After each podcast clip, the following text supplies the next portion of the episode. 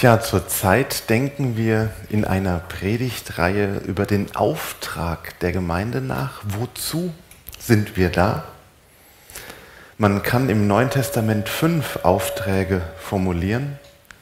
Fünf Aufträge, die Jesus uns, seiner Gemeinde, aber letztlich allen christlichen Kirchen in dieser Welt gegeben hat, die wichtig sind. Und damit wir uns das besser merken können, haben wir das in ein Akronym gefasst. Gnade, G-N-A-D-E. Und die einzelnen heißen Gemeinschaft, Nachfolge, Anbetung, Diakonie und Evangelisation. Und heute denken wir über das mittlere Stichwort Anbetung nach. Anbetung. Es passt sogar gut, dass es der mittlere Buchstabe ist. Die Mitte, um das sich das alles dreht, ist, wir würden sagen, Anbetung. Was verstehen wir darunter?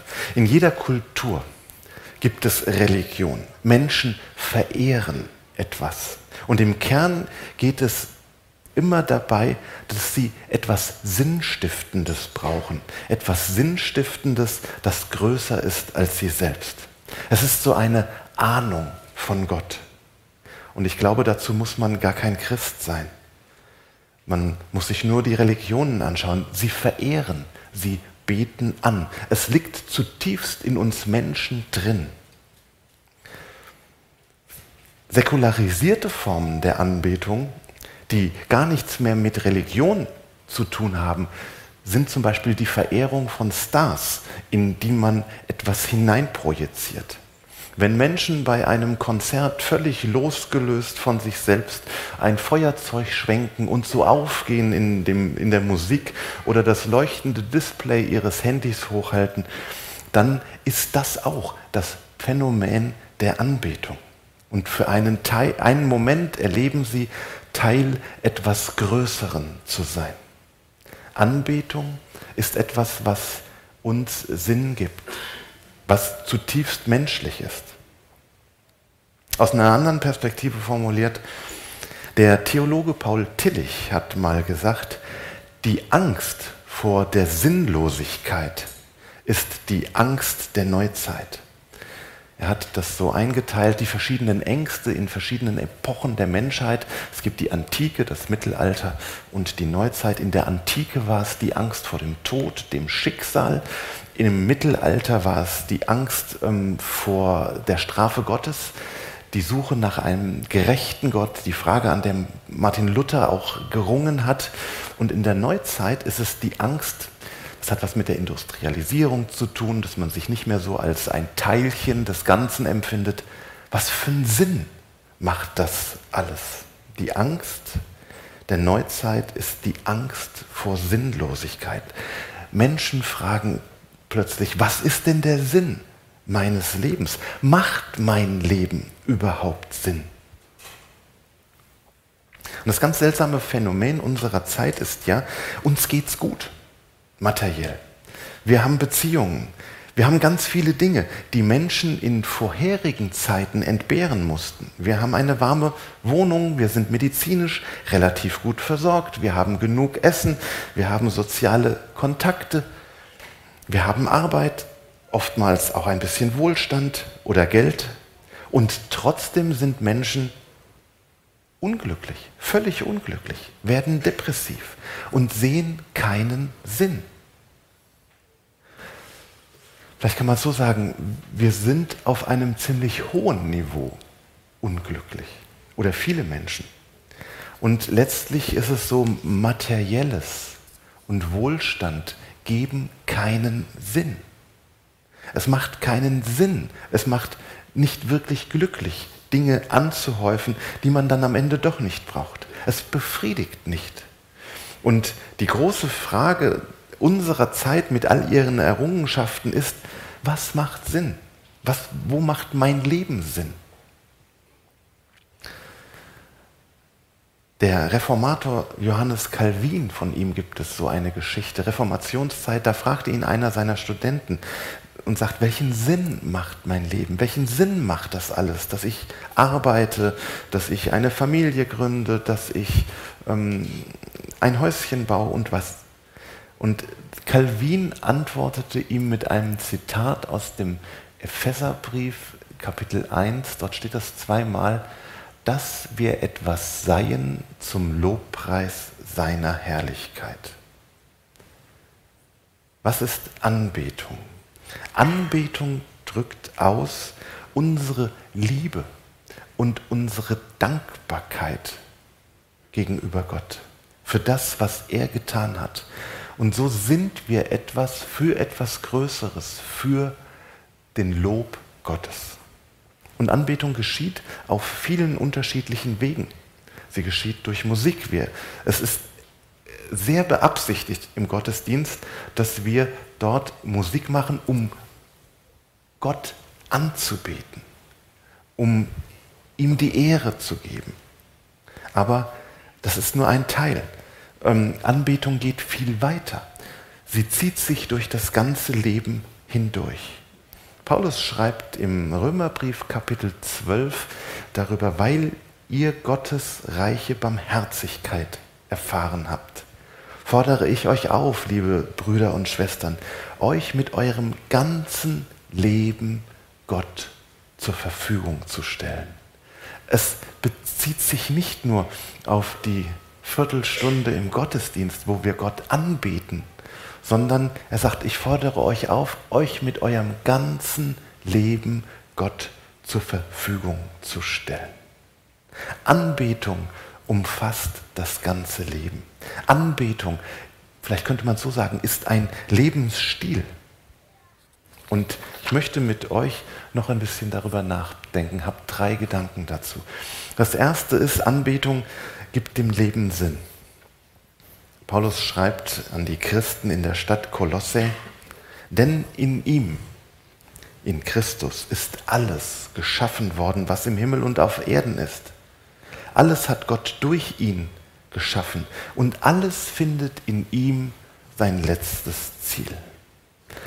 Und wenn man das einen Schritt weiter denkt, dann bedeutet das Anbetung als Lebensstil, wenn ich es versuche praktisch zu denken, bedeutet das, es geht im Kern nicht um mich.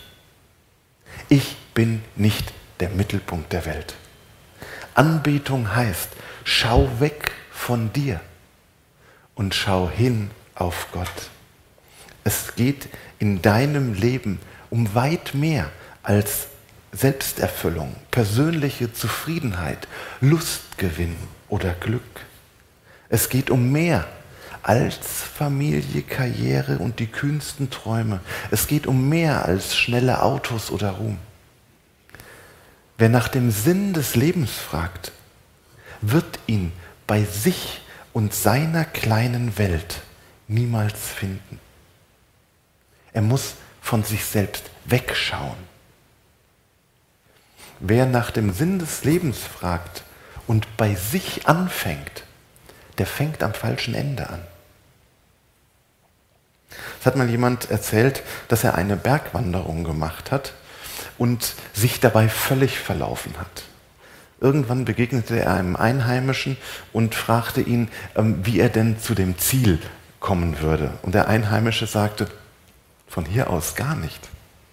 Sie müssen auf der anderen Seite des Berges anfangen. Dort führt der Weg zum Ziel.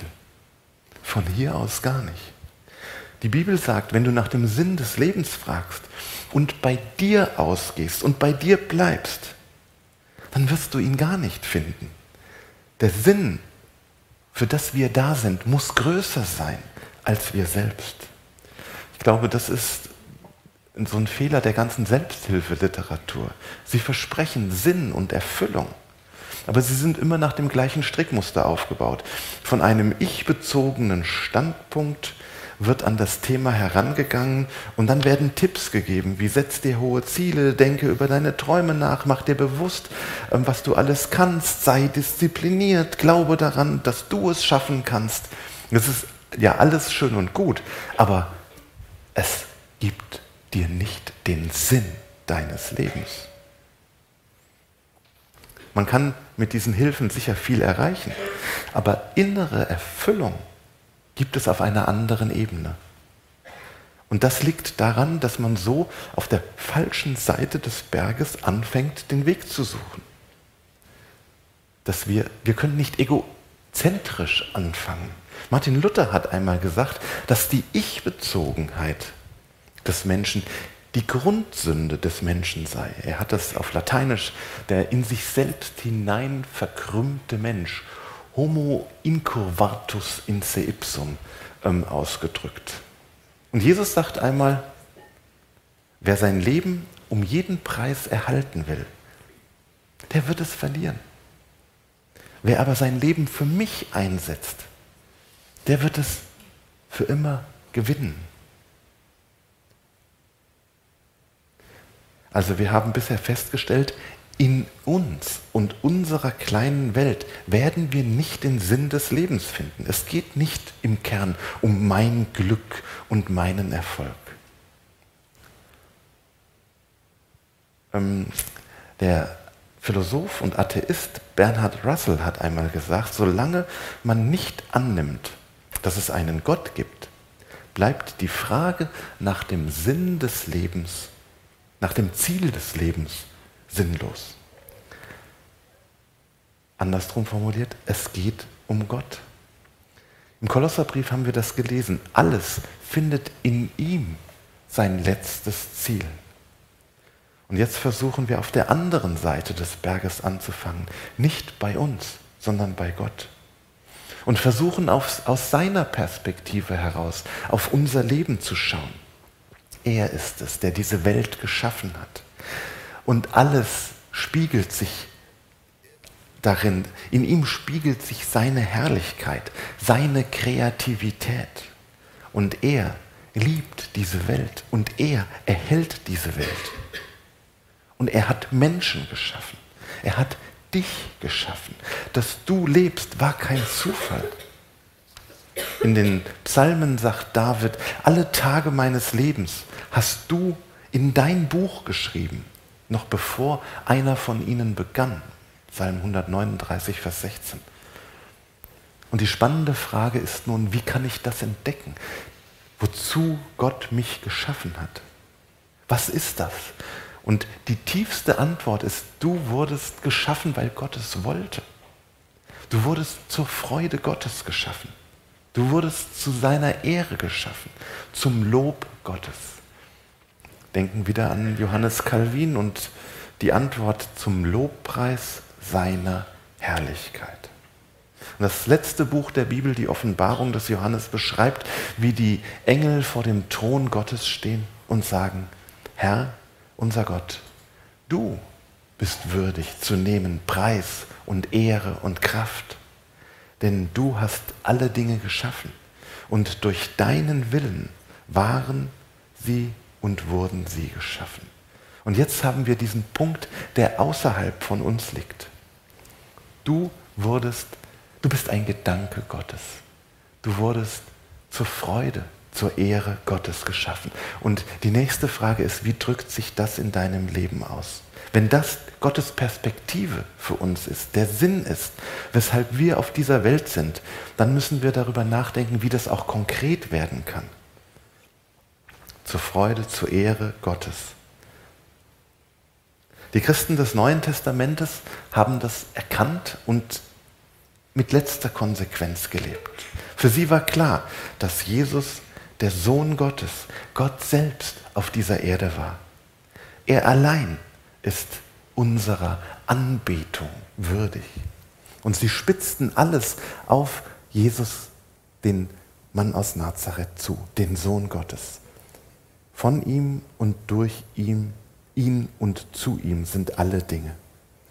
Und das mündete für sie dann in dem Bekenntnis, Jesus ist Herr. Dieses Bekenntnis war zutiefst staatsfeindlich, denn der Herr, der über allem stand, der Kyrios. Das war der römische Kaiser, der es beanspruchte, angebetet zu werden.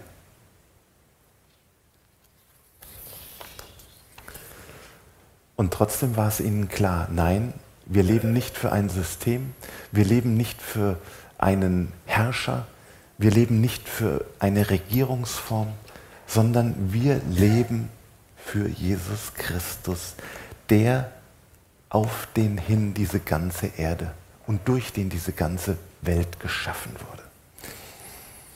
Der zweite Gedanke, Anbetung umfasst das ganze Leben. Im Alten Testament klagt Gott. Und der Herr sprach, weil dies Volk mir naht mit seinem Munde und mit seinen Lippen mich ehrt, aber ihr Herz fern von mir ist und sie fürchten mich nur nach Menschengeboten, die man sie lehrt, darum will ich auch hinfort mit diesem Volk wunderlich umgehen, aufs wunderlichste und seltsamste. Im Alten Testament ist das große Problem, dass Anbetung zu einer äußeren Form verkommen ist. Die Menschen haben mit ihren Lippen Gott angebetet, aber in ihren Herzen sind sie anderen Göttern nachgefolgt. Oder sie haben einfach so ihr Ding gemacht. Du kannst nicht den Gott der Gerechtigkeit anbeten und ihm nachfolgen und selbst ungerecht leben. Du kannst nicht einen Gott der Liebe anbeten und für ihn leben und selbst lieblos sein. Der australische Theologe Alan Hirsch schreibt, das ganze Leben gehört Gott und Heiligkeit bedeutet, alle Bereiche unseres Lebens Gott unterzuordnen. Das ist Anbetung, praktisch im biblischen Sinn. Gott ist der eine und die Aufgabe unseres Lebens ist, alle Bereiche des Lebens ihm unterzuordnen. Wir haben technische Probleme, wie ihr hört. Welche Bereiche sind das? Arbeit, Freizeit, Familie, Sexualität, Umgang mit Geld, Umgang mit dem eigenen Körper, was auch immer dazu gehört, unter diesen einen Gott zu stellen. Im Alten Testament gab es auch noch Götter, die von Menschen angebetet wurden. Sie hießen Baal, sie hießen Moloch, sie hießen Dagon und viele weitere. Heute sind wir natürlich aufgeklärt und glauben in der Regel nicht mehr an irgendwelche ähm, Gottheiten, die man ähm, ihn aus Gips oder so macht. Aber unsere Gottheiten Heiten heißen anders. Konsum, romantische Liebe, hilf dir selbst, dann hilft dir Gott. Im Wesentlichen haben sie eine ähnliche Stellung wie die Gottheiten der Antike.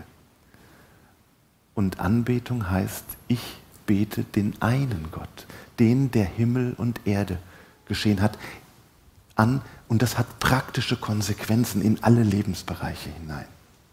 Und der letzte Gedanke ist, Anbetung hilft, von uns selbst wegzuschauen.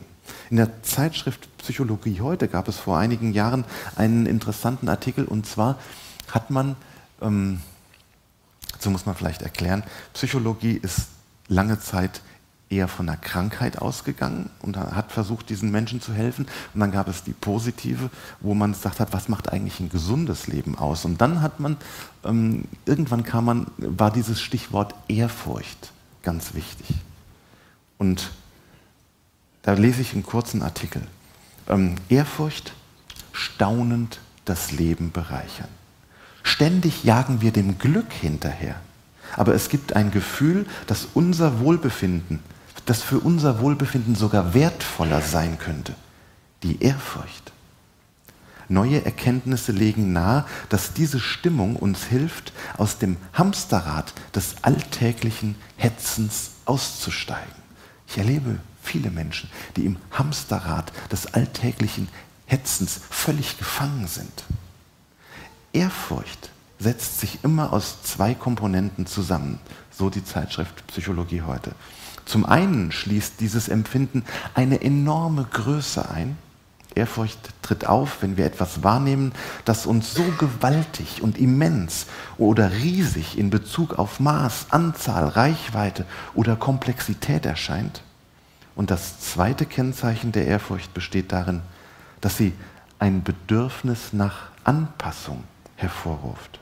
Das, was wir nah wahrnehmen, muss so beeindruckend sein, dass wir es mit unseren vorhandenen kognitiven Strukturen nicht mehr fassen können. Wir müssen unser Denken verändern und neue kognitive Schemata bilden. So verändert Ehrfurcht unser Verständnis von der Welt. Soweit dieser Artikel. Das Fazit ist, Ehrfurcht lässt uns, macht uns gelassener und hilft uns, bessere Entscheidungen zu treffen. Und am Ende dieses Artikels wurde das dann so zusammengefasst, Ehrfurcht ist besser als Glück, dem wir hinterherjagen. Die Bibel nennt das Anbetung. Anbetung in der Bibel hilft uns, von uns selbst wegzuschauen, hin auf unseren Gott. Unser Leben ist weit mehr als Selbsterfüllung, persönliche Zufriedenheit, Lustgewinn oder Glück. Es geht um mehr als Familie, Karriere oder die kühnsten Träume und Vorstellungen, die eigene kleine Welt. Und gerade wenn Menschen wegschauen von sich hin zu dem Größeren, hilft uns das, aus dem Hamsterrad der Selbstumdrehung auszusteigen. Anbetung ist wichtig für uns. So können wir den Sinn unseres Lebens finden und leben, indem wir Gott anbeten, für ihn da sind. Ich möchte noch beten. Großer Gott, wir loben dich. Herr, wir preisen deine Stärke. Vor dir neigt die Erde sich und bewundert deine Werke. Wie du warst vor aller Zeit, so bleibst du in Ewigkeit.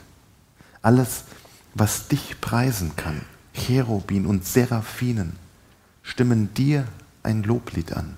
Alle Engel, die dir dienen, rufen dir stets ohne Ruhe, heilig, heilig, heilig zu. Heilig, Herrgott Zebaoth, heilig, Herr der Himmelsheere, starker Helfer in der Not. Himmel, Erde, Luft und Meere sind erfüllt von deinem Ruhm. Alles ist dein Eigentum. Amen.